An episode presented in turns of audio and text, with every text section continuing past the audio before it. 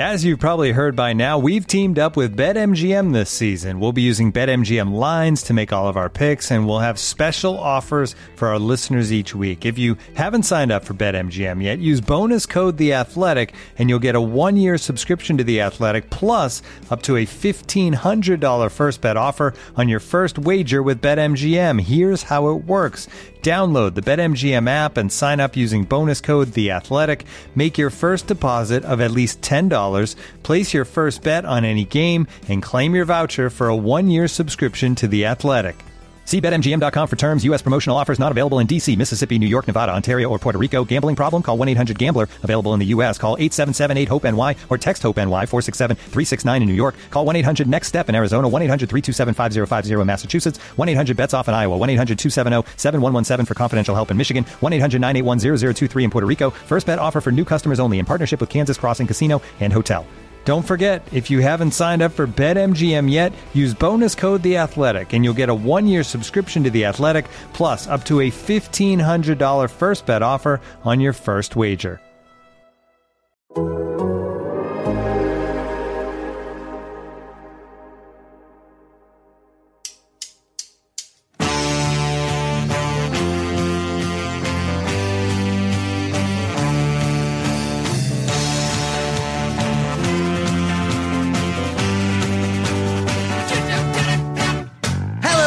Everybody, and welcome to the Total Soccer Show. My name is Taylor Rockwell, and with me today to discuss the USA's dramatic come from behind win on the road in World Cup qualifying against Honduras is a man who always gets both his starting 11 right and his substitutions right, which makes him at least 50% better than Greg Berhalter on the evening. It's Joe Lowery. Hello, Joe. Taylor, if you'd seen me play FIFA, you would know that that's not true. But I appreciate the compliment nonetheless. yeah, man. Uh, so we are here to talk about the game that uh, had us both scratching our heads for a good long while afterwards last night. Joe, what was your sort of approach to processing this one? Did you rewatch right away? Did you take a breather? What, what'd you go through? I took a quick breath. I'd already rewatched the first 10, 15 mm-hmm. minutes at halftime. So I took a breath. I, I was comforted by the fact that I didn't have to watch the entire first half all over again right after the second half ended. But then, yeah, I, I kind of just got right back into it. And, and, you know, I don't know. I don't know. I felt like it was better to just rip the band aid off the second Yeah. time rather than wait till the morning because it would have been early for me to wake up this morning. I kind of wonder if that will influence the way we perceive this because I think I, as I tweeted, uh, went out onto my porch. It was like 1230 at night. uh, I drank a drink. I thought about some things. And I think what I kept going back to, and you and I texted a little bit about this last night, is the idea that like, though they get this resounding win and fight back and in other situations, if they won against El Salvador and then drew Canada or vice versa, and then they got this win, I think I'm much more positive. But because it was so poor at times, but then so much better at times, I, I, I left feeling like I still don't have a very good read on this team. And I think the goal for today is maybe for us both to figure some things out and get some clarity. Uh, J- Joe, like, where were you heading into that rewatch, though? Were you feeling pretty pessimistic? Uh, yes. And to be honest, I, I know this is kind of what you're getting at before. I'm still feeling a bit pessimistic and I, I'm not sure. Cool. Maybe that'll change over the course of the show. Maybe it won't. I'm excited to talk some of these things out, but man, the first half was just terrible. I don't, I, that was a pretty strongly worded tweet for me. For me, not for everyone, but I tweeted out at halftime, that was a terrible half of soccer from the U.S. men's national team. And it genuinely was. And like you said, the second half was better in a lot of different ways. I'm still not wholly convinced. And I think it might be unrealistic for anyone to be totally convinced about this team after one solid 45 minute stretch relative to maybe 225 minutes that weren't as convincing over the, the other stretches of this window. But still, there are positives to be found here, and I'm excited to dig into both the positives and the negatives on the show. All right, well, let's set the stage then for a moment because before this game kicked off, I was pretty apprehensive, not just for the way things had gone previously, but because of the injuries and the kind of lack of depth we had in certain key positions. Obviously, Weston McKennie was sent home. We've talked about that plenty. It's been talked about plenty. Greg Berhalter, tired of talking about it, it seems. But we also had Zach Steffen, Serginho Dest, uh, Giovanni Reyna all out. Longer term, we did not have Yunus Musah. We didn't have Jordan Morris or Aaron Long. Cannon and Hoppe not called into this squad for transfer related reasons. So we ended up fielding, I believe, the youngest ever team, uh, youngest ever starting 11 in a World Cup qualifier for the United States. And I think it's tied for the youngest team of all time for the United States, uh, at least on the men's side. Uh, so I think with that said, Joe, we saw the lineups. you uh, were kind enough to tweet them out on the Total Soccer Show feed, uh, and it was pretty center back heavy. it was it was bizarre, right? I looked at it and I did a double take and then I did a triple take because there were four center backs, three and a half if you count James Sands as that half. There was no real right back. There were two strikers. It was a super weird starting 11, an interesting one, don't get me wrong, but a weird one that after thinking about some more and doing my quadruple take, I I didn't like a whole lot Taylor. Matt Turner in goal. I like that. I always like that. Then as the three center backs, it was John Brooks in the middle, Miles Robinson to the right, and Mark McKenzie to the left. Bello at left wing back and Tyler Adams at right wing back. We'll, we'll talk more about that in a minute, I'm sure. Kellyn Acosta and James Sands as the double pivot in a 3-4-3. And that was the key. It ended up being a 3-4-3 with Pepi as the nine. Super exciting. And he, he was a very interesting player to watch in this game. Had some really great moments. Pulisic on the left and Sargent on the right. Didn't like Sargent on the right. This lineup to me, Taylor, felt like a lot of square pegs and round holes. And, and Berhalter didn't have to try to hammer Yeah. the square pegs into the round holes. That was not necessary. And so, I don't know. It sent me into a bit of a tizzy before this game started.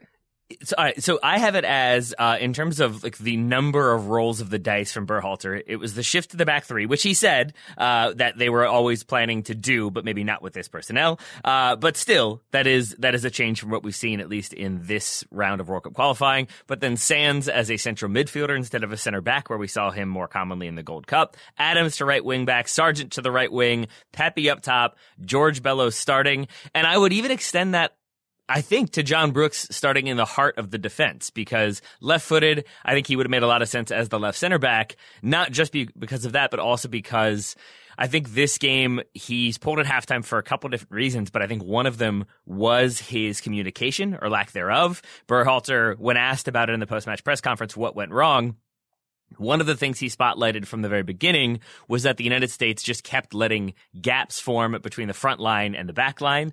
And the, the major reason for that was the back line not stepping up aggressively enough. And I, and I do wonder if, if you have a more vocal center center back there, do they step up more aggressively? Are they just more active in getting like higher up the pitch to then make Honduras have to play out from deeper? Uh, so I think those were at least most or all of the of rolls of the dice. Joe, anything I missed there? I've got one more, and it's, Oh, it's a minor one, I think, in the mm-hmm. grand scheme of things. But Mark McKenzie starting at left center back over a guy like Walker Zimmerman. I, Yeah. Did Walker Zimmerman cut his hair and, and it was a Samson situation, an Old Testament situation? Clearly. Like he was he was good in the Gold Cup, and, and I think he's right now just a better center back than Mark McKenzie. Mark McKenzie makes me nervous back there, and I don't think he was very good in this game in large part. And so I don't know why we haven't seen Walker Zimmerman in this window so far. I wonder if there's just something we don't know about. But every center back on this squad that Berhalter called in has gotten at least some minutes, except Walker Zimmerman. I don't know why that is, but if everything is is if we know everything, and if these players are both healthy, Walker Zimmerman and Mark McKenzie, I, I would have started Zimmerman, and I think he's just a better player right now. Mm-hmm. Uh, Berhalter asked about that as well, not the McKenzie aspect, but the uh, the starting eleven. Did mention that he didn't think DeAndre Yedlin had the fitness to go for ninety minutes as a right wing back, but that they wanted to use him as an impact sub, and I think implied that that was the same thing for Antonee Robinson, that they always expected to use him as an impact player. When asked by uh, by Paul Tenorio, I believe it was, about why Tyler Adams was playing on the right. No, excuse me, it was Grant Wahl who was on that one. Uh, Berhalter responded, Joe, I'm putting you on the spot here because again, my goldfish brain is active. he said that Adams played right wing back for Leipzig all last season. And I remember some games that he was playing there. I also feel like I remember a lot of games when he did end up playing centrally. It was a mix, but I do think Berhalter's right. I think he played the Okay. majority of that season under Nagelsmann at right wing back. Yeah. Okay. So, so then, yeah, totally familiar. It's all perfect. No problems there at all. Just kidding. uh, so then we, okay, so we've gone through some of like the wrinkles, some of the permutations, some of the things we didn't see coming. Joe, what do you think then, once this team kicked off, what do you think became the big problems for them? Let's start with when trying to possess and create goal scoring chances, and then we'll look at the defensive side. Okay, that sounds great to me, Taylor. I think from the start of this game, the U.S. was ineffective in possession. And I don't think there'll be a lot of folks out there arguing with me. One big part of that, in my view, is the personnel just not making a ton of sense. Josh Sargent on the right wing, we've seen way too much of that for club and country. He's not a 1v1 attacking player, and, and Josh Sargent was being put in positions to attack players 1v1. There's multiple moments in this first half where Sargent gets the ball in the right half space, tries to drive at someone, and just looks incapable of doing that, which is fair. that's not really his game. It never has been. He hasn't developed at that so far for club or for country. He loses the ball in the sixth minute trying to go 1v1. He tries to take on a Honduran midfielder in the 26th minute, can't, puts James Sands then in a bad spot with a bit of a hospital ball. Sands then loses the ball and Honduras break forward. Sargent's just one example of a square peg in a round hole. I didn't think it made sense. There were issues there. The double pivot as well, Taylor. James Sands, Kellyn Acosta. Neither one of those guys could really progress the ball. And Berhalter talked about this in his post-match press conference. His game plan was to sit in a mid block and not really press high. And, and for James Sands, that's probably nice because he's not this, this super mobile midfielder. But Kellyn Acosta, all you're doing there is taking away his strengths. All you're doing is forcing him to try to progress the ball from deep when you do win it back. And he was very poor at that in this game. There's a number of moments where he cannot execute in sequences that he needs to, including, I would argue, even the sequence that leads to the U.S.'s goal in the second half. He's a little slow to progress the ball. He loses it.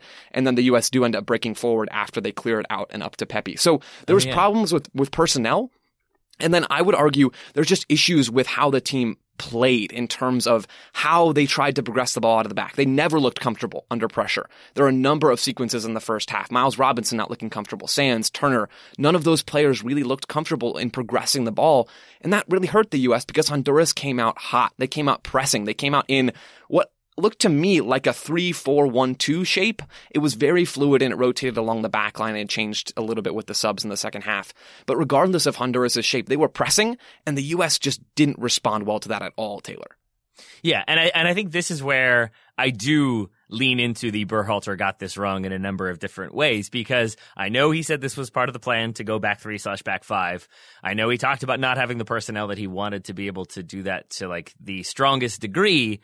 But then if you're the manager, you look at that and think, okay, I wanted to do this, but this doesn't put us in the best possible position. So we're going to stick with something that is more comfortable for the players who have already been in that system, who know what's expected of them in that system. And then we can adjust as need be, or maybe even go to a back five in the second half. But I, I, I think that is kind of a, a, large part of why I feel frustrated by Berhalter in this window more than I expected to, because I think up until this point, I, I, his decisions have been logical in that they've been building towards something. Even when we got stuff wrong, even when they got destroyed by Mexico, it's because they're trying to put an emphasis on building out of the back to see if they can. And I think they, they land upon sometimes they do and sometimes they don't, which is fine. But when you start to feel like it's more scattered or more random, that's when I start to get uncomfortable because you want these teams to have a plan for how they're going to play and you want everyone to understand that plan. And I think at least in the first half and especially after uh, Honduras go 1-0 up, you can just see that there's no consistency and there's a, instead there's a consistent and I, I would say uh, yeah, pervasive like element of not knowing where you're supposed to be or what you're exactly supposed to do. Josh Sargent routinely like making runs where other players did. There's the Pulisic just missed header where Josh Sargent makes the exact same run, like literally is almost on top of Christian Pulisic, but then doesn't change. And I think if he recognizes, oh, Pulisic is there, I'll make a he's sort of uh, like cleaning up the trash run to the back post. There's an argument that he gets there on the end of it and puts that in, and the U.S. is one 0 up. And and I just thought he he kind of constantly looked like, am I like looking around for a second or two, like, am I doing what I'm supposed to do? Okay, I am. Then I can play. And that indecision was pretty common throughout, and even in the way the U.S. wanted to go direct at times, and I would see George Bello go bombing down that left wing in the, in the opening maybe 15 minutes, and we'd hit this long ball the U.S. would lose possession, and now he's 60 yards out of position with no cover. And the center back stayed really tight. Berhalter talked about that too, and that being a problem. And and so once again, for the third time in this World Cup qualifying uh, cycle so far, we saw the U.S. just kind of have three or four different approaches in varying parts of the field. And when you have that, it's impossible to get everybody on the same page. And it ends up feeling like a bunch of individuals or a couple of individuals trying to make something happen. And that lasts, in my mind, until about the 25th minute when Honduras score. And then it's pretty much chaos stations. Before we get to that Honduras goal, sure. Taylor, I want to add one more issue with the U.S.'s possession in mm-hmm. this first half. And this is one thing that got dramatically better in the second half. In the first 45 plus stoppage time, the U.S. was way too slow to transition. In the 16th minute, John Brooks gets the ball. He heads it forward to Kellyn Acosta after Honduras, I think, has tried to play it long out of the back to find one of their forwards. Acosta then passes to Christian Pulisic. Christian Pulisic plays it right back, and then they're combining, and Acosta finds Sargent, but the U.S. never really find an advantage there. They're not attacking all out. They're not trying to really push numbers forward and exploit that momentary advantage of the transition moment. Those are those are the advantages that those kinds of situations, defense to attack, that those provide. There's another one two minutes later where Pepi comes back, wins the ball defensively in midfield, plays it up to Pulisic, and absolutely no one, Taylor, is running towards goal. No one. The US lose the ball and have to start defending again. There was no energy pushing forward on the attack in this game. And this is one of the things there are plenty of things to complain about from Greg Berhalter in this game. Lineup things, personnel things, and we've already done some of that, and I'm sure we'll do more of that. We will. But but one of the things I think that's heavily on the players in this game is those incredibly slow transition moments. These players know how to transition. They know how important those are to modern soccer, and we're just not seeing it. There are moments where it's just static, and it was way too static, and there have been other moments like that in this particular window. That was a big problem. And for the US, who wasn't dangerous in possession, if you're not then dangerous in possession like we saw against Canada, this is a bit of a different situation. Where did that goal come from against Canada? It came from Brenden Aaronson making moves defensively, winning the ball, and then the US going in transition. The US had none of that in the first half. And when you have none of that, it's no surprise that you're not creating chances and you're not getting on the scoreboard. So I suspect your normal answer, and I think probably the appropriate answer to this one would be a bit of both. But I'm gonna I'm gonna ask you to choose one or the other. Like just which one do you think is if it's 51-49, that's fine, but which one is 51% to 49? Is that sort of inconsistency, the sort of stop start approach, the slowness to build, do you put that more on individual performers or when you have a player turning to play the ball forward and then another player doesn't know they're supposed to make run into, into the space. So then that midfielder has to turn back and play it backwards. Or if you just basically consistently have players not being quite sure what their role is, what their assignment is, how much of that is on the manager? Basically, is that slowness in transition, that slowness to build and create, is that down more so to individuals for you or is that down to Berhalter? Oh, Taylor, I, uh, I don't, I don't know. it is, it is a chunk it's of the heart both. of the matter, man. It really is. I, I'm actually trying to think because I don't know the answer to that Yeah. question. I'm trying to reason it out.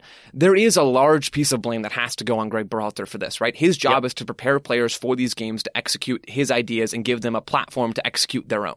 It seems to me that almost none of those things were happening in the first half of this game, and they haven't been happening enough in this World Cup qualifying window over the summer or in the last two and change years that Berhalter's been in charge. I think that is the reality at this point. So there is a, a big piece of blame there that the players aren't being given, it seems, the platform to succeed. But also, man, it goes right back to where I was before. And I know I'm not answering your question, and to be honest, Taylor, I don't think I'm going to. But That's fine. I like there's a big part that has to go on these players. They know how to do this stuff. And it's in a way it is inexcusable that it wasn't happening early on. Yeah. And, and credit to them for changing and credit to Berhalter clearly for making the changes that needed to be made, even though he's the one that provided the platform There that made the changes necessary in the first place. So there's a bit of a dichotomy there. But credit to all parties involved for how they responded. But for me, and this is why I'm a bit pessimistic on this particular game and this window still as a whole, the changes in the positive performance in the second half does not outweigh how the hole, the size hole that the U.S. really did dig them in performance wise. Score wise, it does outweigh the, the whole. But performance wise, it just doesn't move the needle all the way back to the middle or to the positive side for me, just because of how poor this first half was.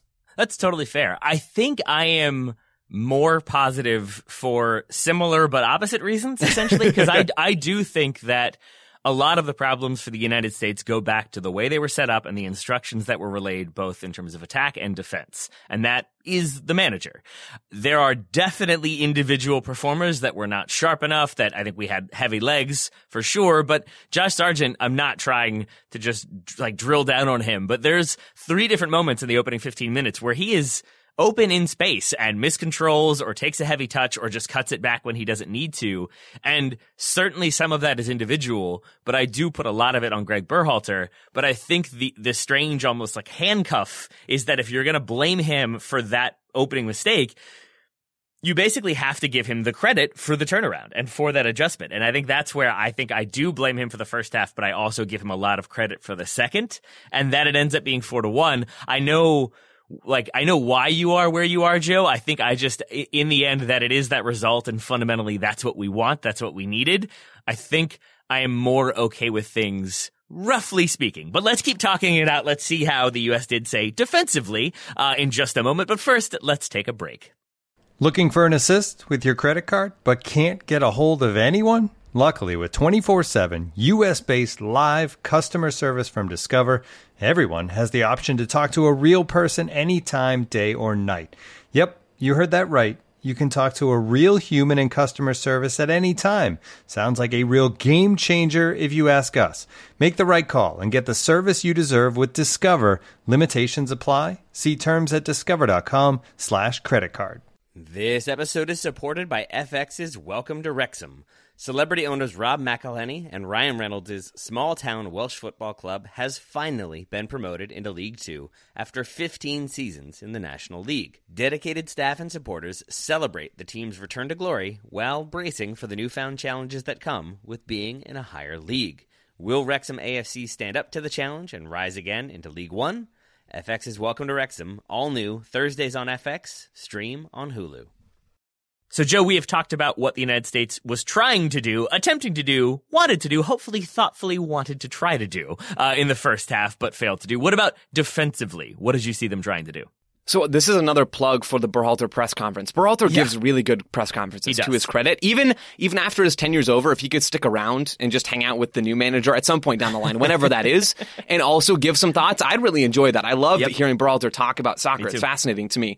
Defensively, there were issues, and one of the things that Berhalter highlighted is specifically with Pepi. He said Pepi would go off and press on his own when that really wasn't the game plan. And I would argue that wasn't just a Pepi problem. That was a Pepi and Sargent problem. Even though it wasn't a front two, there were Can a I- lot of I- moments. Yeah, go ahead. Yeah, I, I'm I am totally with you because I, in my notes, thought that that was an ins- a specific instruction. Pepi did it so often and was Yeah. so high up the pitch in relation to everybody else that I was like, oh, he must be like sent there to stretch the back line or to make sure the center backs stay home a little bit more. And then I saw Sargent starting to join him, and I thought, oh, Josh Sargent is doing something he's not supposed to be doing. So really interesting to hear from Greg Berhalter that Pepi was not supposed to be stepping that high, and then De- Sargent definitely wasn't either. But I can. I think it speaks to the indecision again that Sargent ends up trying to split that difference, which causes even more problems. Yeah, and, and my issue here, well, one of the issues is why isn't that fixed sooner? And I don't know, maybe they can't hear each other. The crowd was loud, right?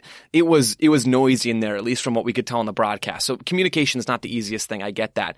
It does feel like this could have been fixed. There's at least two moments, probably more in the first half. I just noted one for Pepi and one for Sargent, where they each individually are stepping forward. Pepi in one moment, Sargent in the next, stepping forward to high press and no one goes with them. And now that we've heard the press conference, we know that that wasn't the game plan. So it's it's less on the rest of the players, although maybe they should still recognize that moment and say, if we don't go, we're going to get broken. And that is what happened.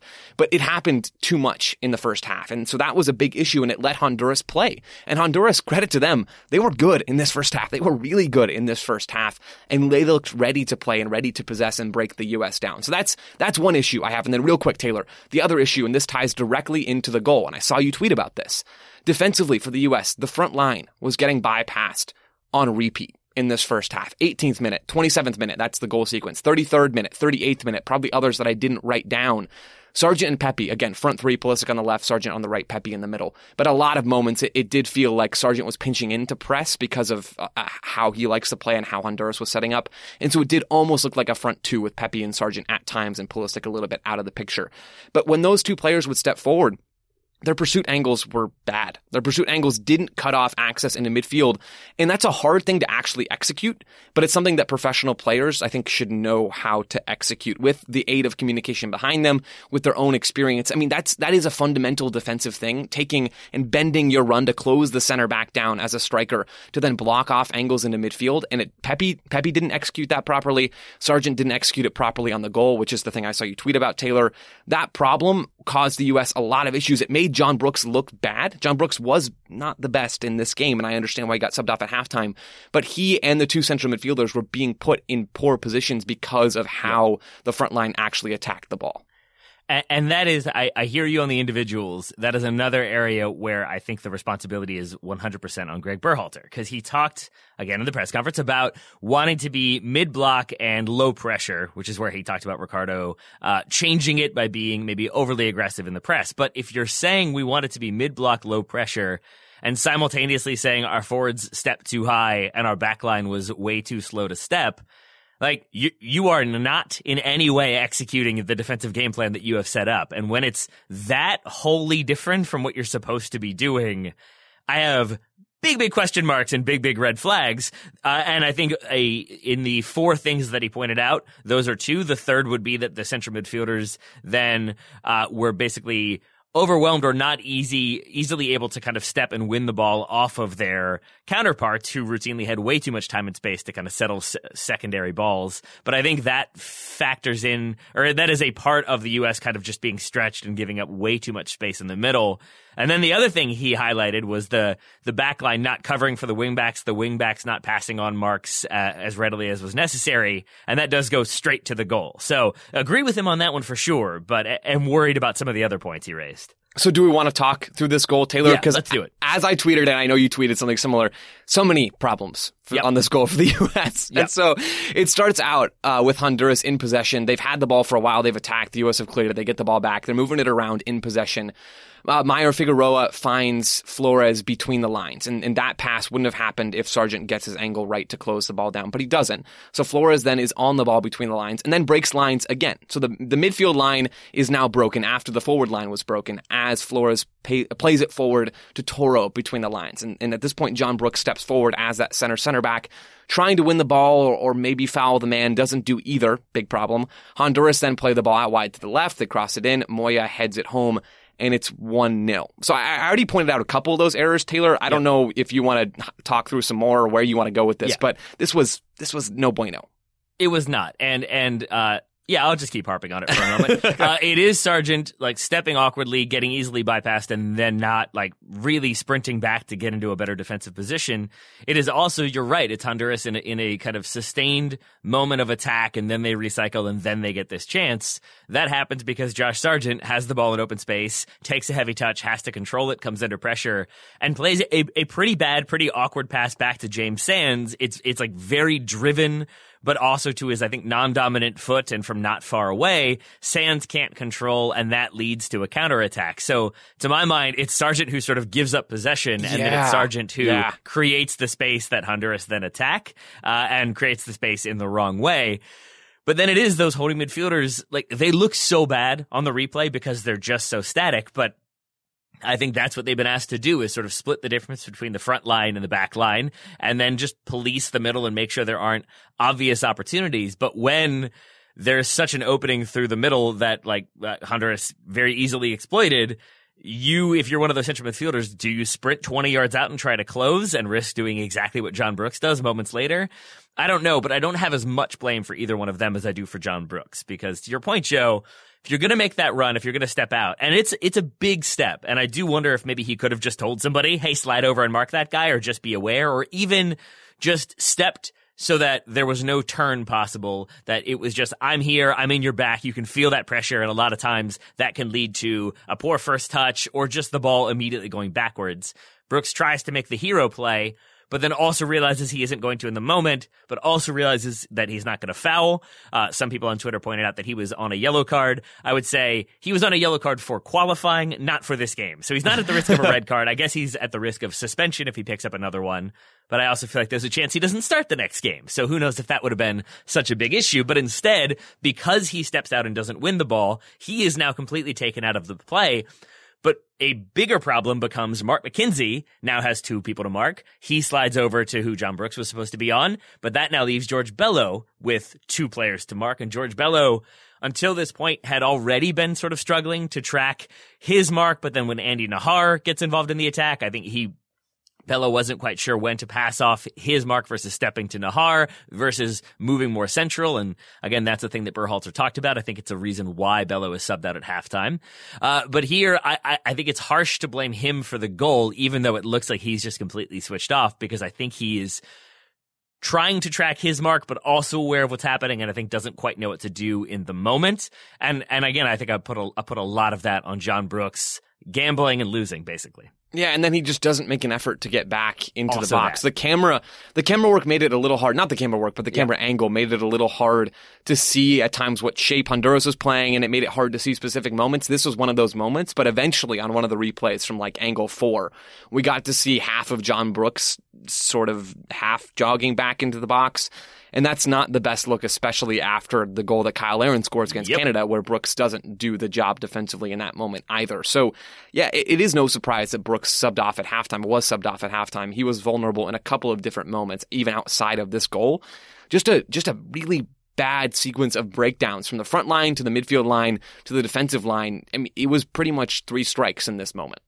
It was, and, and, I think though he already had a couple strikes in my book uh, before that, because even in possession, there's two different times in the opening 15 minutes or so when Matt Turner has the ball, uh, McKenzie and uh, who's my other center back, Joe Robinson, uh, spread wide, and that leaves Brooks in the middle, and he, and he is there with probably a good 20 yards of space to turn and play forward. And he is just frantically telling Matt Turner to kick it long, to play it long and diagonal. And, and again, maybe that's part of the game plan. Maybe they're trying to be direct but I have to believe that John Brooks is in there for many reasons, one of which is his distribution. And if he receives that ball and turns and plays it forward, even if it ends up coming back and then he plays it wide, it's still the United States slowing it down, putting their foot on the ball, and starting to play their game. And you and I texted about this that I think I have it in the 29th minute. I have it circled as I still have no idea what Honduras is doing defensively, and I couldn't figure out why that was. I have a better idea now, but I messaged you, Joe, uh, and Joe's response was, yeah, I think it's basically because the United States hasn't had any possession or any sort of consistent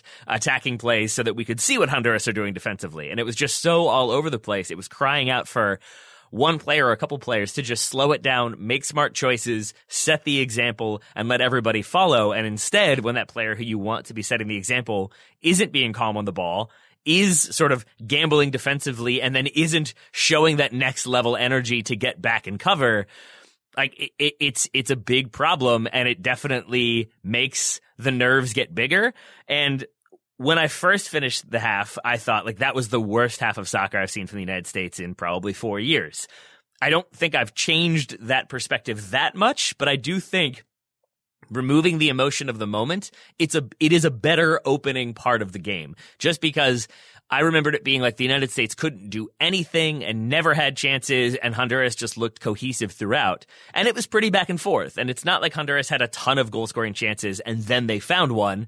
They had some half chances, but nothing super clear cut. But I think the United States basically makes individual mistakes. There's the like the system problem as well, and concedes. And then there is this just very clear, oh no, this is not good. This is the like almost literally the last thing we wanted. Like the only way it could have been worse is if you had like a dog so red card penalty goal and then now we're in trouble. But like short of that, it just felt like th- this whole team went from like, I think we're doing okay. I think it's okay. I think it's okay to like, this is not good and, and pretty much pure panic. And in, in a lot of ways, then the U.S. fortunate to make it to halftime only down 1 0 things did not get better after that goal. Like you're saying, Taylor, if anything, they got a little bit worse. Yep. James Sands struggled on the ball. He has a couple of turnovers and very, well, very close to each other in terms of the timeline of this game. He has a turnover in the 43rd minute, trying to play a lateral pass to Miles Robinson and just doesn't see, I believe it's Lozano closing Robinson down and, and they lose the ball in that moment. Then Sands loses it again about 60 seconds later in the 44th minute. So he's struggling to get on the ball and progress it forward. Kellyn Acosta isn't really bringing a whole lot in terms of possession in that uh, double pivot spot that he's in. Sargent isn't impacted in the game anymore. Pepi, one one quick note on Pepi before I kind of exhaust my thoughts on the first half. I I think this will get lost in the shuffle of how exciting he was in the second half. I don't think he was good in the first half, Taylor, and it, it's harsh. And I want to I want to label I want to look at all of this through the lenses of Pepi being such a young player and this being his first ever appearance for the U.S. men's national team. By and large, he was awesome in this game. Great experience, great moment, incredibly important goal in the second half. In the first half, though, he wasn't he wasn't good. We talked about him going running off on his own in the press. We talked about him taking the wrong angle to cut off uh, midfielders for Honduras. He also struggled uh, in, in, in possession physically. He got bodied off the ball twice, or, or nearly got bodied off the ball twice in the first four minutes. Manages to hold the ball up a bit better in the 22nd minute, but there's a number of sequences in this first half where he just looks out muscled and outclassed a little bit. And the second half got so much better along with the rest of this team, but that was a problem. Pepi wasn't really bringing much at that nine spot in the first half, in my opinion. Happy to be proven wrong on that, although I, I I'll be a bit slow to change my mind on that one, I think. But overall, Taylor, the first half, for all yep. the reasons we mentioned for all those mm-hmm. sequences I just went through, and I'm sure there's a bunch of other ones we could highlight, yep. it was poor. And, and I don't know if you have any more thoughts on that before we get into the much brighter second half. Yeah, j- just one. Uh, I was texting with a buddy of mine, uh, so credit to him, Trey, for this one. Uh, but I was asking about his thoughts on the game from his playing experience. He acknowledged that he has elementary school playing experience compared to these guys. Uh, let's be clear. Then he gave me his thoughts, which is basically that this team reminds him of an ODP team. Uh, that might be before some people's times, but it's it's basically the idea that you have a collection of very talented players who are coming together, knowing they are very talented, but that doesn't always mean they're going to play as a as a cohesive unit and utilize that talent effectively. And that like helped me understand that first half better because Berhalter going with the formation that he had like set upon at the beginning of camp, but without a ton of the people who would have or the personnel who would have filled out that squad. So instead, it's rep- replacement players or makeshift players in different positions. And then you're relying on them to be individuals, but also play your sort of system. And I think that to me again goes back to coaching that you, you have to put players in situations with which they are familiar or at least have enough familiarity to be able to feel confident. And so much of this game in the first half was individuals trying to do things, but also pretty clearly at times not understanding what they were specifically supposed to be doing. And so it ends up feeling more of like a, a team composed of individual parts, like an all-star team that sort of doesn't quite know how to attack because one person wants to be direct, one person wants crosses into the box, one pe- person wants to do 1v1s and cutbacks. And so you end up getting this very disjointed, like mess of a team. And then you also have sort of lackluster defending that leads to a goal. Yeah, it basically felt like an all-star game to me, at least in the first half. And you'll get some of that on the international stage. I mean, you True. and I watched so many games at the Euros, and a lot of the games are ugly at World Cups, at Euros, at Copa Americas, at Gold Cups. International soccer can be ugly. But to, I guess, to round out my thoughts in this first half, you know, Berhalter's job, and he's talked about this before, is to give his players a foundation and a framework to eh, you know, to excel within that framework and to have that as a platform to elevate their abilities and help them work together. That didn't happen in this first half. That didn't happen. And that is an indictment on Berhalter's ability to set up a team and to understand what needed to happen in this game. That's, that's not good. I mean, we've talked about a lot of these errors. Sargent not really making a lot of sense at that right wing spot. I know Aaronson and De La Fuente have both played a good number of minutes over the last week, but you'd ha- you got to think that one of those players would be a better fit for that spot if they could go. And same with Roldan, even, and we see him in the second half. So that's that's an issue. James Sands playing in a role that requires him to move a lot laterally and, and to be a ball progressor, which he can do at times, but didn't look comfortable doing in this game. I think that was a mistake, especially in hindsight. It's obviously a lot easier to see that, but that's a problem. Acosta having to do a lot of the ball progression doesn't make sense. I mean, so there there's so many errors here in terms of personnel. There's also errors in terms of we see these players just going out there and, and either not understanding their assignment in case of Pepi and Sargent, or just not looking like they know what's going on. Those are, to go back to your earlier question, Berhalter versus the players, those are all things that I think we can put squarely the responsibility on Berhalter's shoulders for what happened in that first half. Agree entirely. And it sounds like we are on the same page about the kind of overall structure of that first half and then also maybe where the majority of the blame lies. Maybe we will disagree about the second half and then the overall takeaway because I am I'm much more positive and I think I've come around to the positive view of things. Uh, so let's get into that second half in just a moment. But first, one more break. This episode is brought to you by Michelob Ultra, the official beer sponsor of the NBA. Want to get closer to the game than ever before? Michelob Ultra Courtside is giving fans the chance to win exclusive NBA prizes and experiences like official gear, courtside seats to an NBA game, and more. Head over to michelobultra.com slash courtside to learn more. Today's episode is brought to you by our old friends Mack Weldon. Wouldn't it be nice if we could have things both ways, like a zero calorie cheeseburger, internet ads in March that weren't just reminders to do your taxes, a dog that never needs walking after midnight when it's cold, a Manchester United that is consistently good instead of their current scattershot approach? Well, we tend to think of clothing as an either or situation as well. People think looking sharp means starchy Oxfords and stiff chinos rather than effortless comfort. But it's possible to have it both ways. Mack Weldon makes timeless apparel with modern performance fabrics for guys who want to look and feel sharp without sacrificing comfort. From their light as air underwear to innovative anti odor tees and versatile yet comfortable pants, Mack Weldon has a full range of clothes that never go out of style. I got a few things recently, including a long sleeve polo, which I love, uh, maybe the most comfortable t shirt, which I also love, and my new favorite sweatpants, the Ace sweatpant. It's exactly what I described above comfort and versatile, but still stylish. It's the type of sweatpant I can wear to pick up my kids from daycare and not think, I'm now wearing sweatpants in public. The other parents will judge me. Now I just think, judge away, nerds, because you will never be this comfortable unless you're also wearing a pair, in which case, high five. Mack Weldon is not flashy. It's just classic, always in style, and made from the world's most comfortable performance materials. They're designed to fit both your style and the demands of modern life.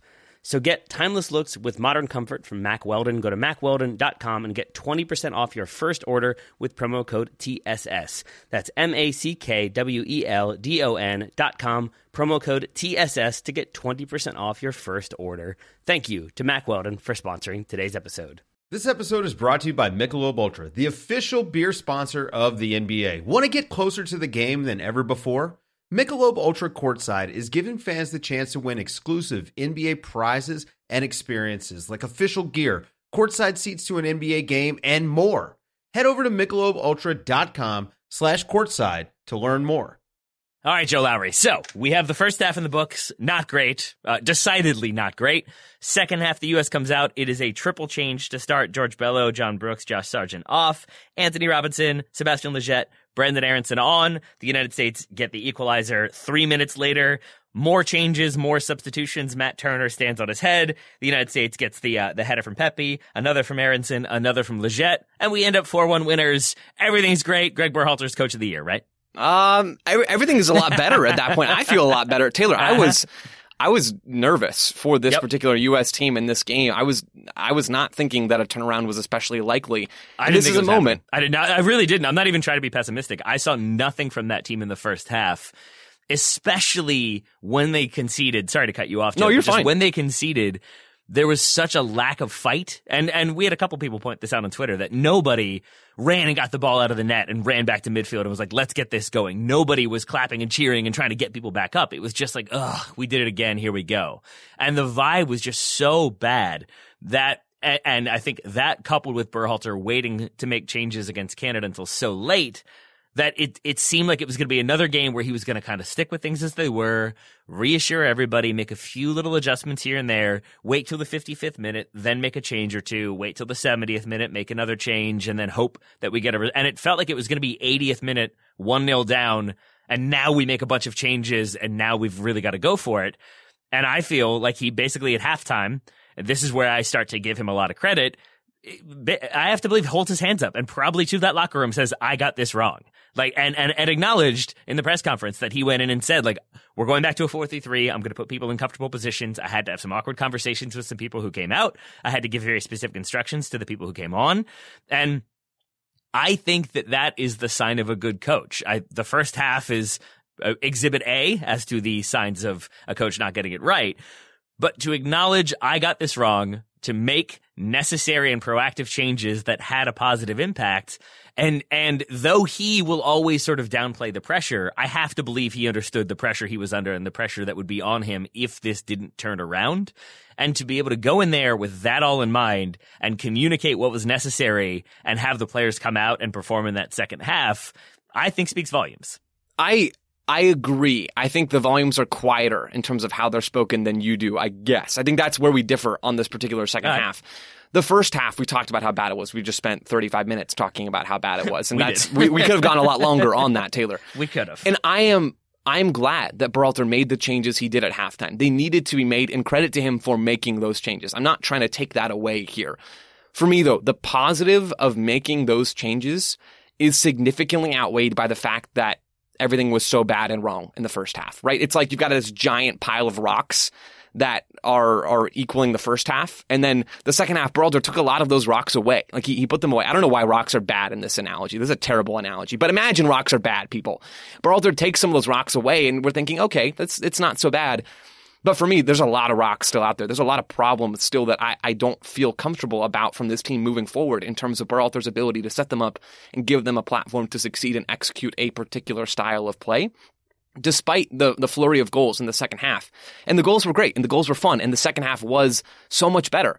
Despite that, I don't feel like Berhalter atoned. And I I'm not sure he would have been able to do anything that would have changed my mind in this particular moment. I, I'm not sure that he atoned for the errors of the first half with those three changes, despite how impactful they ended up being. It's not like in the second half the US started creating so many real quality chances in possession and they looked infinitely better. They they did the basics right in the second half. They got forward in transition. That's where the first goal comes from. They put crosses crosses into the box. It's not like it was night and day different Yeah. from a tactical standpoint. The energy was better and the movement was better and the passing was crisper and all of those things were better. But it, it just wasn't a night and day difference for me despite the goal. And even if it was, I still think there are real errors that you know that Berhalter needs to think about before the October window. Uh, yeah, I don't disagree with you. I, I think like a thing that kind of mattered to me is is like is there any result in the second half that, that could have made you forget the first? Because I don't think there is. I No, think that first no. half was so bad that like it really it doesn't matter what they did in the second half. Obviously, I wanted them to win, and obviously four goals is great. But it still is the case that I was like, that's great. That first half was awful. like we, and against a better team, we're 3-0 down at halftime and four goals in the second half seems way less likely. And, and so I think I, like you having said no, I agree. I don't think there's anything they could have done to erase that first half. And so I think now that they got the result, they got the three points, five points total from qualifying is below the bar that I had set for a good uh, result. But I, I mean, all we could hope for was a win in this game, and they got it. And I think it then becomes what happens next. Where do we go from here? I still obviously want to talk more about this game, but I, I think the larger thing for me, Joe, is like, is this an outlier or is this a pattern? In the next camp, do we see them go with a, a different formation with personnel who don't quite fit it? And do we see them look this poor again? Because if so, then it becomes that's the second time that's happened. And Joe, if you remember other times that this occurred in the past, like please raise them. But I think that that is what it is for me with a national team coach and the way the national team gets assembled and built and progresses is what are we learning? What are we sticking with? What are we casting aside? What are we bringing back in? But like adjusting to make it fit into what we have now learned. Like how are you organically building something? And this camp from start to finish has made me question a lot of what I thought were sort of hard and fast principles of this team under Berhalter. And I still have a lot of those questions coming out of it. And, and I think that the re- part of the reason why I'm optimistic is like we got the three points, we needed that, and now we know that we need to watch those next three games very intensely and with very specific things in mind to see what Berhalter learned and how this team responds. That's a lot of that's so well said, Taylor. That is that's really well said. I do want to raise a couple of, of Please, moments please. that I think I, add I know I'm like going pattern. long and then like No, no, no. I'm like stamping on piece on parts of what you want to talk about. I apologize. No, I mean, I think that's in some ways the nature of this game and just like how we That's have to true. talk about it. I think part of my concern for this U.S. team is the first half felt like the pattern instead of the second half based off of what we've seen recently. Right? There's a lot of this game that reminds me in certain ways of the big results that Berhalter got over the summer. The first half was way worse than I think anything we saw over the summer.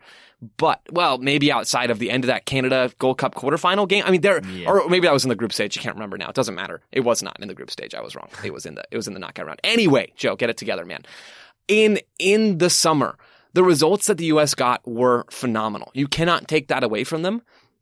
The execution was less I feel convincing. like you're about to take it away from them. I, I'm not. I'm going to try not to because it is is a fine line. There's nuance here. Yeah. The execution in both of the finals against Mexico, the first one in Nations League, the U.S. won on set pieces, right? They didn't win that through any real convincing on-field play. Mexico broke them down repeatedly, and it, it wasn't a blowout by any stretch of the imagination, but it wasn't fully convincing, or at least I wasn't convinced. And then in the Gold Cup final, a similar thing. I mean, it was not a convincing win. And the same goes for the semifinal against Qatar. It took Matt Turner standing on his head and Kellyn Acosta going full CONCACAF God mode in that second half for the team to get the result. And I, I get a little concerned. I, I wrote and I've talked positively about this team in the past, and, and I'm not trying to take those away again, but I get concerned when the U.S. keeps getting results, and maybe this pattern will continue forever. Maybe it won't, but the U.S. keeps finding results somehow without a truly convincing on-field product. And so you're talking about maybe we need to figure out what the pattern is here. Well, I'm afraid that the pattern is kind of mediocre, unconvincing on-field play that still somehow ends in a good result.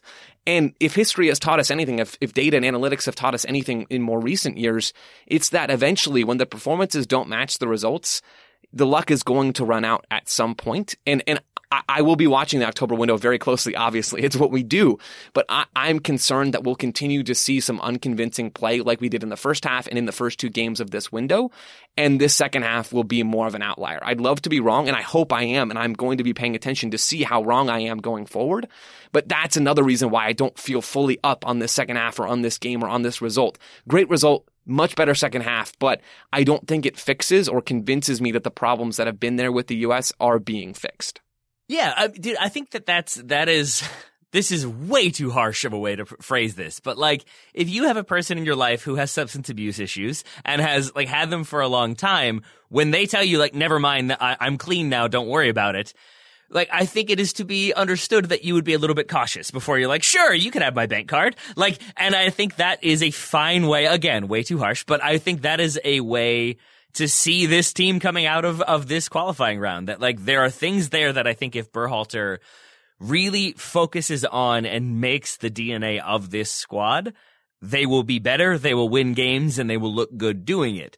If he sort of con- continues to like try different things at different times and, and it feels like be caught in a couple different minds at once, then I think your wariness is well founded. And that's why I think, Joe, that like you're right to not say, no, it's going to be fine. And you're right to not say it's definitely going to be bad because we have to see where we go from here. But I think it is on this team and on Berhalter to show that we learned things from this and we're not just going to keep repeating these same patterns. I would argue if he's looking for a sequence to like pull out as the thesis statement for what we should be doing, it is the second goal, the winning goal from Ricardo Pepi, because it is, and and I, and I want to say I don't think this was just hindsight and him constructing a narrative after the results, but the changes he talked about needing to happen, the things that went wrong in the first half, a lot of the like this goal comes about from those changes. Yeah. It starts with him having identified that the center backs, the the outside center backs were too slow to kind of spread wide to support the wing backs so the wing backs could pass off runners and step higher up the pitch. And here that is precisely what happens. Antonee Robinson goes high, uh, Mark McKenzie slides over and he aggressively steps and wins the ball, and then the United States get possession. That was another thing Berhalter talked about, was just not having the fight in those 50-50s, not challenging, and then not winning the second balls. Here, Mark McKenzie challenges, spreads wide, is there in the right moment, wins the ball cleanly, and away the United States go. And then it's just so rapid fire. I think it goes to, I forget who it goes to centrally. It might be Acosta, who then plays it wide to an overlapping Antonee Robinson. Antonee Robinson plays it into the feet of Brenden Aaronson, Aaronson who was looking for the kind of diagonal into space that he could then like drive across the top of the box or top of the six, but instead cuts it back, plays it uh, to the top of the 18 to, to Sebastian Lletget. Lletget spreads it wide. Roldan sort of dummies it, gets out of the way. It goes to Yedlin, who's now wide open. Yedlin picks his head up, takes a touch, pings that ball in, and finds Ricardo Pepi. And it's just so rapid fire from start to finish, but it's quick technical passing. It's smart decision making. It's great movement off the ball. And Ricardo Pepi, J- just like the way he, he holds his run, he's, he picks his spots really well and gets into really good spaces. The equalizer comes from him holding the ball up, uh, really, really well, laying it off to Pulisic. But then the run he makes, uh, to get around the defender to just pull him out a little bit to open up that space that then Antonee Robinson is there for. I, I just thought that second goal, though, in particular, was the way the U.S. should be playing. Defend hard, defend physically, move the ball quickly, make off the ball runs, get numbers into the box, put that ball in there and make something happen. And the best part of this for me, and Taylor, you said it, rapid fire, I think was the yep. phrase you used. They were actually moving the ball with purpose and moving it yep. quickly from side to side. And, and sure, the cross is a bit hopeful, but there's a space in, in time for Yedlin to bend that ball in, and Pepi makes himself available in the box for the header. And it is a great headed finish from Ricardo Pepi. But the speed of play on this possession, I think, is a big thing that was missing in the first half. I talked about it with transition moments and how slow the U.S. was to get out on the break, and that's fixed a lot. And we can see that a bit on the first goal of this half, where Brenden Aaronson makes this incredible direct in inner diagonal run sort of that then clears space out wide and, and the US are just really breaking and Pepi and Pulisic get involved and Robinson ends up finishing at the back post after Lletget crosses it in. You can see the speed of play on transition in that first goal and you can see the speed of play change and increase in a positive way on this second goal for Pepi. They actually are moving the ball in possession, making Honduras chase and making their lives difficult for one of the first times in this game in a way that we just didn't see in the first half. So Taylor, I totally agree. I think not only in terms of the players that are involved in this goal, it makes for a fun narrative with it being a bunch of the subs, but also with the fact that the U.S. just looked more competent in that moment, and that's that's one one thing I've, I've, been trying to get at is the basics were just all wrong in the first half, and and part of that really does have to go to the players and the fact that they come out quicker and more motivated. Clearly, we can see that visible change in the second half. That's a credit to them for actually stepping up in the second half. Do, are there other individuals who you felt like stood out in that second half, or you think deserve some uh, some shouts for their performances? Oh, we got to talk Pepi Taylor. Come on yeah, now. I, I I went in on him a little bit in a hopefully a respectful way in that first half. I thought it was night and day in the second half. Even even just you can look at the change in his holdup play. I mentioned he was getting bodied a, a, number of different times in the first half. In the second half, that changes. He does much better in holdup play, including on that first goal, serving as an outlet, then laying the ball off to Christian Pulisic. He's not perfect in the second half with his holdup play. He loses it once in the 74th minute, maybe a couple other times as well.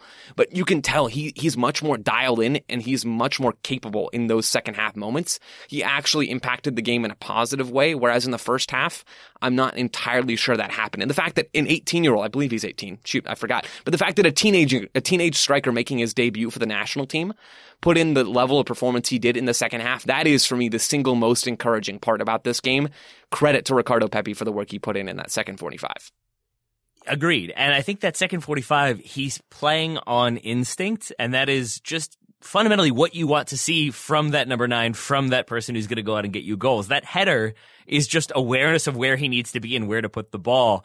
And it's, that sounds very simple. That sounds very basic. It's not. It's like you have to be able to back yourself in the moment. So often, if you're a striker and you just hesitate for a moment, or you're like, oh, maybe I should play it to the, like, flick it to the far post instead. As soon as you're debating in your head as the ball's coming in, chances are you're not going to make good contact. You're not going to put it on frame the way you would otherwise. And that's just him knowing what he needed to do, getting into the space to allow himself to do what he needed to do, and then burying it. But I think the hold up play, it almost made me break my voice, apparently. The hold up play to start the first goal and, and the way he then continues that run, uh, that made me so very happy. I will say for the first goal as well, that it was all three substitutes sort of involved because it's uh it's what Yedlin playing the ball in, it's Robinson or excuse me, not Yedlin playing the ball in. It's uh Lletget playing the ball yep. in. It's Robinson finishing, but going back and watching Aaronson makes a sprint yep. to the near post yep. that pulls the defender with him and opens up that space for the ball. So all three involved there, but Ricardo Pepi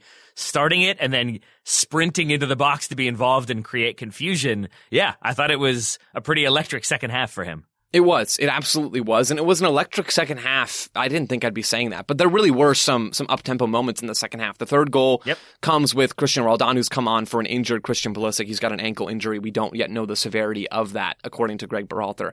But uh, Roldan's come on, and he's on the right now. Aaronson shifted over to the left wing, and Pepi in the middle. Honduras are in possession. Roldan steps forward, blocks a pass, wins the ball. And then the U.S. just drive forward from there. Pepi gets into the box, slides it over to Aaronson. Aaronson finishes 3 1. Then Tyler Adams causes a bit of chaos, winning the ball on the fourth goal for Lletget.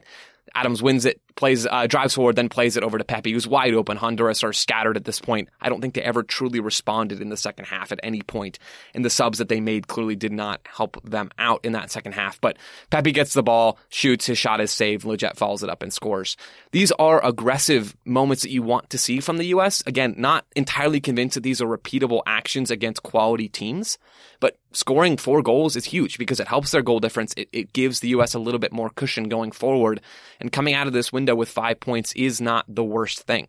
No, it's certainly not. It's not the best thing, but it, it, it's way better than two. I'll say that. Um, I will also say that, yeah, from the second half and from like these three games, I would say Ricardo Pepi is a huge winner from this camp. I would say the Robinsons, both of them having a, a pretty strong camp, and then Matt Turner. Oh my goodness, Matt Turner. Uh, the, the save in the second half that he kind of has no business making, but at that point I thought like, oh, here we go. They're going to concede another one. It's going to be two to one and we're going to be right back to where we were. And then he's he just he he pulled out some saves in this game. He has the one where he gets off of his line and realizes he's out of the box and kind of like chests the ball away. Yeah. Then realizes, oh, they might be able to make a play on this. So then he continues to run and clear it. I just I thought he was solid in a time when the United States desperately needed at least somebody in that defense to be solid. Uh, I think Matt Turner is a massive winner from this camp. Matt Turner's a winner. I think Antonee Robinson is a winner yeah. as well. Getting forward on that left side, providing some verticality that I think the U.S. needed. Bello brings something a bit different. He can come inside. He wasn't especially effective in the first half, and so I can understand why he was subbed off. Robinson, I thought, was good. Not perfect. Scuffed a few passes, scuffed at least one pass on that left side, but did some nice things. Getting forward, obviously scoring that first goal was huge. Crashing the box was huge. So I enjoyed what I saw from him. I, I enjoyed Christian Pulisic trying things when he was on the field. Looked dangerous on the ball. He looked like a class far above every other U.S. men's national team player on the field. Sometimes that led to him over dribbling um, and drifting centrally and forcing passes, but the U.S. had nothing going for them in that first half. So I don't really fault him too much for that. I hope I hope he'll be back in October and that he recovers quickly. Taylor, any other performances that you especially liked or didn't like in this game? Yeah, uh, I continue to think Weston McKennie is a pretty big loser from this camp uh, because this game definitely needed him and could have used that intensity and energy and didn't have it. Uh, I thought Josh Sargent really hurt his stock uh, over these three games, and and in this one, yes, is played out of position. Yes, isn't really set up to fully succeed by Greg Berhalter, but still the lack of sharpness, the lack of mobility, it, it, was pretty on display, and just his lack of familiarity with the system. Hopefully that changes as he gets more minutes with Norwich, if he gets more minutes with Norwich. But uh, I, I did not think this was a good one for him. I thought John Brooks the same. I, I felt like he is he is a defender that you and I often don't even really talk about because we just know he's going to be in the starting 11 and we know he's very good for Wolfsburg. But in these last two games, he is at fault for both goals and, or at least two of the goals. And I, and I feel like, yeah, two, both goals. And, and I just, I didn't expect that from him. And I don't know if he just needs a wake up call, if, if there's something else going on. Uh, but I think I come away from this camp having more questions about the center backs than I definitely did going in. Yeah, I'm with you, Taylor. It's not like it's not like you and I are surprised by defensive breakdowns from John Brooks, right? We're not surprised when he gets beat 1v1, when he loses a battle, you know, in a 1v1 situation at the edge of the box. That happens with Wolfsburg a decent amount. He's just not quick in that way. He's not lateral. He doesn't have that lateral quickness yep. in that burst of speed. But the issue is is not those moments from these last couple games. It's not him getting beaten in a 1v1 situation it's him just not showing defensive effort. And that's a problem. And that's not something that we can really predict or, or translate from Wolfsburg to the U.S. men's national team. That's something that I've a bit, that I was a bit surprised by in this camp. And if he doesn't up that effort in October, he he's not going to be getting minutes. He's not going to be playing for as important as he is. He hasn't brought a lot of impact on the ball breaking lines with his passing. Part of that, and maybe most of that, is on just how dire the U.S. has looked in possession and how, uh, especially against Canada, he wasn't set up to find those line breaking passes in the middle. And that's more on the system than on him in particular. But yeah. not a good window from John Brooks at all. And no. he's going to need to bounce back in October. I think I would, I agree. I think I would amend what you said slightly to say like more defensive effort in the right moment because yeah. there are, there are some who might point to the fact that he tried to sprint 20 yards to make a play that then leads to the first goal. It's like, well, he was trying. There was effort there. He made that 20 yard sprint. And, and I think to go back to your point, Joe, about what we've seen from him at club level, you're right that he is not the most fleet of foot and he is very tall, which makes it harder for those like kind of tight 1v1s. And so what I feel like we tend to see from him with Wolfsburg is that he doesn't get into those positions, that when he does step, it's he wins the ball, he reads it really, really well, or he makes them go backwards with it. When he is sort of stepping out there, he doesn't let that defender turn and put himself into that vulnerable spot. And here he did. And I think he has a couple different times in this camp.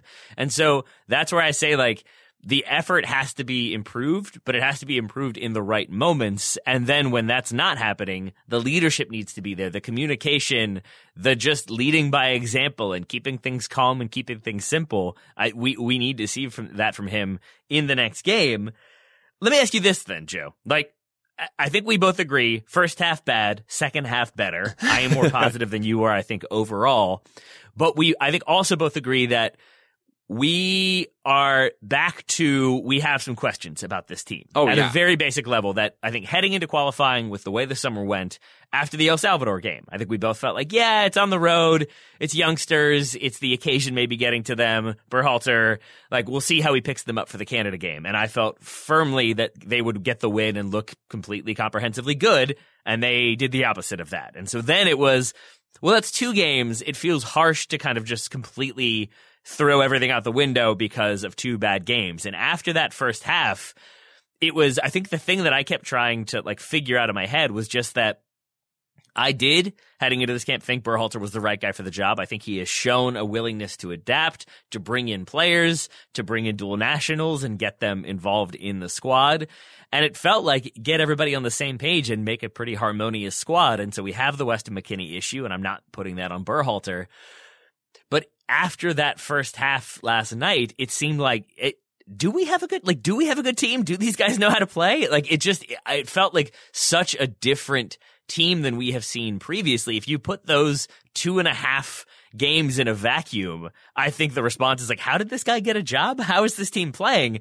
And then that that second half was stronger and did show us some of the positives. But I think in the end, I still end up like like if I was hundred percent in on Greg Berhalter before this started, I, I guess I'm like seventy five percent in, like right now. So let me ask you. That is all my setup to ask you this, Joe. Let let me set this stage for you. Next round of qualifying, the first game, right? We see this starting eleven, and we see these tactics. We see Matt Turner in goal. Antonee Robinson at left back, Serginho Dest at right back, Mark McKenzie and Mark McKenzie and Miles Robinson as our two center backs in a 4-3-3. Tyler Adams ahead of them, Yunus Musah and Kellyn Acosta partnering him, Gio Reyna on the right, Christian Pulisic on the left, Ricardo Pepi up top, with the instructions of we are going to be in a mid block. We're going to aggressively step and win the ball. We're going to make sure we have coverage wide, uh, that we are going to keep our attackers like moving into central positions. So we have numbers in the middle, but they're not going to be static. We're not just going to try to stretch the back line. There's going to be a ton of off the ball movement, quick passing combinations. And then, and then in this theoretical game, uh, the, the opposition team sets up to completely counteract what the U.S. is doing in that 4-3-3, which has been the, the case for both Canada and this Honduras game in the first half. It seemed like they kind of nullified what the U.S. was trying to do. And let's say they do that, and Berhalter makes one little adjustment. Instead of having Pulisic move central, he pulls him wide. That takes two defenders with him, and now there's space, and the U.S. gets a goal. Like right there is that Berhalter learning and showing that, like, nope, never mind. He is the right man for the job because he took those experiences, he brought them into this team. Like, would that be enough to make you feel like, never mind, I feel way better? Would just to be clear, would that that little Pulisic change be enough for me? I mean, the whole thing, that starting 11, those okay. tactics, and then that little in-game adjustment because the opposition is doing basically everything they can to nullify the U.S.'s game plan. Um, it would be a positive step, right? Okay. It would be a nice to see that adjustment. I, I like the lineup in large part, Taylor, and I like not all, but, but most of those instructions. The issue is just we need to see it consistently and we haven't seen it consistently. So mm-hmm. I'm going to be hesitant. I, I, mean, I will give credit as to the best of my ability. I'm not a perfect analyst, and none of us are really. I will give credit to the best of my ability where I feel like it is deserved, and, and I'll be positive in moments where I think it is fair to be positive and to be excited. And I hope I've done that at least a few times on this particular episode. The thing is, it just needs to happen again and again and again. And so one one game and one lineup and one adjustment and one set of tactics tactics against Jamaica at home is not necessarily going to move the needle for me all the way to one side versus if, if everything falls apart, it's not going to move it all the way to the other side. I think I will be in the middle forever. It's just about where over time, how does that move, how does that needle move? And it might not move drastically from one game to the next, mm-hmm. but it will move overall in a progressive way. The U.S. needs consistent results and they need consistent performances as well. And I know before this whole cycle started, I talked about how this is the time where results trump performances. That is true. But at the same time, if the performances are not up to par, like I said before, the luck will run out and you will start to drop points in bad situations. So they are always and forever going to be related, results and performances. But I think the U.S. needs more consistency. And so one result or one performance against Jamaica isn't going to sway me all the way into the Berhalter knows exactly what he's doing camp. What about in the opposite direction? Like, do you have that same level of patience if things continue to be erratic, or is it basically one more game of things being erratic is enough for us to see the pattern of we're still inconsistent, we still don't seem like we have a cohesive game plan?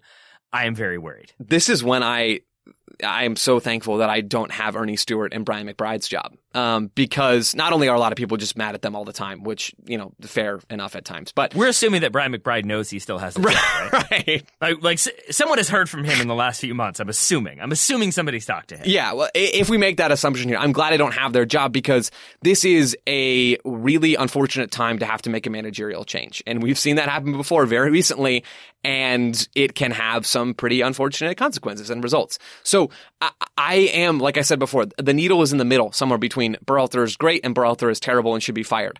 Right now, it is it's probably closer to the left side, and I just motioned. You, I just realized everyone can't see where my hands are. The Berhalter's bad side's on the left, so I'm closer to that Berhalter's bad side on the left with my left hand that I'm waving around right now like a madman. I'm closer to that side than I am to the other side.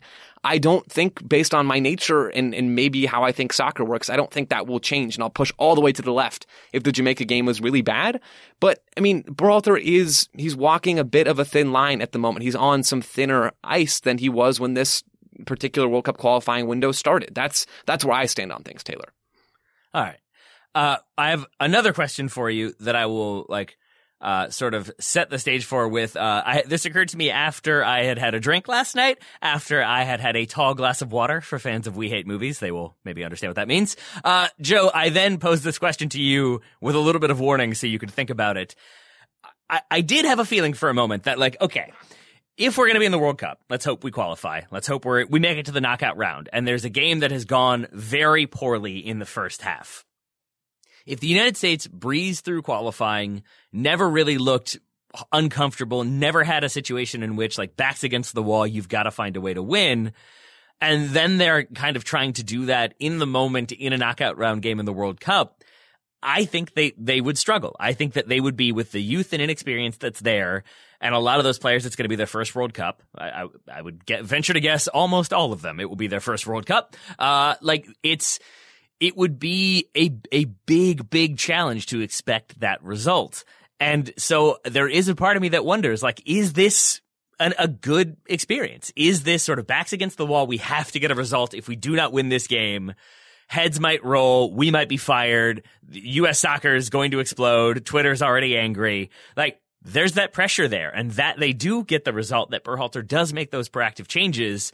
To me, is I think a reason why I have this in more of the positive column. It's it, it is the sort of thing you want, the response we need in that meaningful knockout round game. So that is my theory that I was working on, Joe. I turned it to you to agree with, or more likely rip it apart. So you're talking, Taylor. You're talking about facing adversity, right? And the value of facing adversity and how that prepares these players, especially such a young group of players, for the future. And I am 100% with you. Facing adversity and overcoming adversity has value.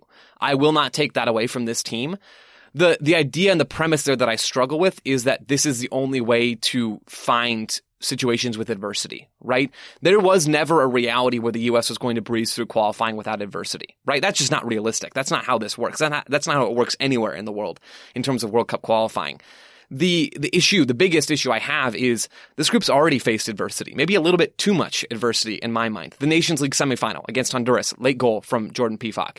Uh, semifinal in the Gold Cup against Qatar, late goal from Gyasi Zardes to score and, and get that game winner after a struggle filled first half and some questionable moments in the second half. It's already happened some in this window, fighting against El Salvador away, uh, losing players. I mean, they have already faced adversity so I would rather, as a player, as as someone who watches these games, as a member of the media, I I would rather see, in terms of how I think this team would best prepare for the World Cup, I would rather see them look competent from the start of a game and accept those moments of adversity as they come rather than try to take a moment of adversity out of a game where there was just so much bad stuff. Does that make sense? Am I like, does that make sense? It does. And also felt like a low key roast at the end. it wasn't, I didn't mean it to be. like, I personally would like it if we did look terrible for 45 minutes. I don't know. That's, that's just me though. Sorry. I mean, that's a fair point, Joe. All right. Then, then, like maybe not final question for you, but the other thing that then makes me wonder is like, do we or do I need to look at myself then? Like, if we're are making the argument that like this has kind of been the case, there has been adversity, there has been backs against the wall, we got to make something happen here, performances. Then like, is this team just what they are, which is a, a flawed team that can be really fun to watch and can be very attacking, but can also just be really frustrating and seem devoid of ideas at times? Like, is that just going to be kind of the nature of things for a while? And has that been the nature that the just the results against Mexico, uh, both times this summer, sort of like elevated to a level that maybe they're not quite actually at. Maybe, right? I think that's that's a great way to express my current theory and feelings about this team. Inconsistent, proven that they can fight back and proven that they can play in big games, but not necessarily at a level where they're looking consistently dominant, right? That's not a hot Yeah. take. They haven't looked dominant under Berhalter yet. And it's been a while. He has a hard job. At the same time, he has a hard job, a really young group of players. He's, he's done some things very well. So national recruitment, managing that locker room. I think those are things that he has been exceptional at, as far as I can tell for, from the last couple of years. The on-field product is still not, not there yet. And that is a bit concerning at this point in the cycle at this point, you know, with the World Cup 14 months away or, or however far away November 2022 is. I, I think Taylor, you're you're pretty spot on with that description, at least in terms of how I view this team. Inconsistent. They've shown flashes, but they are not yet playing at a level where I think people who watch this team would feel confident about them playing in a World Cup qualifier. So let's say next next round of qualification, it's three one nil wins. Like like is is that what you would like to see? Would that make you feel better about this team? I guess I guess I'm with you. Like where we end up is that I, I'm still sort of like I think we're gonna be okay. But it's definitely like heading into this, I never would have even thought that's a question. Uh, so I feel mostly positive, but I also think that I'm a person who likes to know this is working or this isn't working. I, I think like I feel better with a plan, and I feel like right now. I, I don't quite know what the plan is. It's the least I felt like I've got been able to understand fully what the plan is with this team from start to finish. So, like, what would make you, Joe, feel better over those next three games, like aside from winning all three? Yeah, winning winning would be a great start, and I'm not I'm not necessarily expecting the U.S. to take nine points from that window. It Yeah. would be it would be nice, and it is doable. It's Jamaica at home, Panama away, and then uh, Costa Rica at home for the U.S. So those are winnable games, obviously, but. It, it's hard. I think winning those games is, is huge, and getting a, a respectable number of points from those games is huge. I also do want to see this team look better and look more cohesive. I want to see Greg Berhalter put players in spots that make sense. I want to see them go out and execute a game plan. I want to see, I want to be able to tell what the game plan is and, and have convincing moments that articulate and illustrate what the game plan is. Those things would all make me feel better. It's hard to predict exactly what's going to happen because those things aren't going to all fall in place like that. That's just not realistic for any particular team. So I don't know that there is a concrete set of things that if this checklist happens and we check all the things off that checklist, I don't know that I'm magically going to feel better about this team.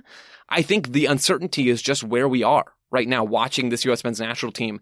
I, if you ask me today, will they make it to the World Cup? My answer is, of course, yes. I still think that's going to happen, but I'm not fully convinced that this team will be able to finish out this World Cup qualifying campaign in a strong way. And if they do make it, or when they do make it to the World Cup, that they'll put in a solid performance at the World Cup because that should be our expectation. We should be getting closer and closer to a time where we can say the U.S. should go to World Cup and put in some performances and get some results that are positive. And right now, I don't feel great about that.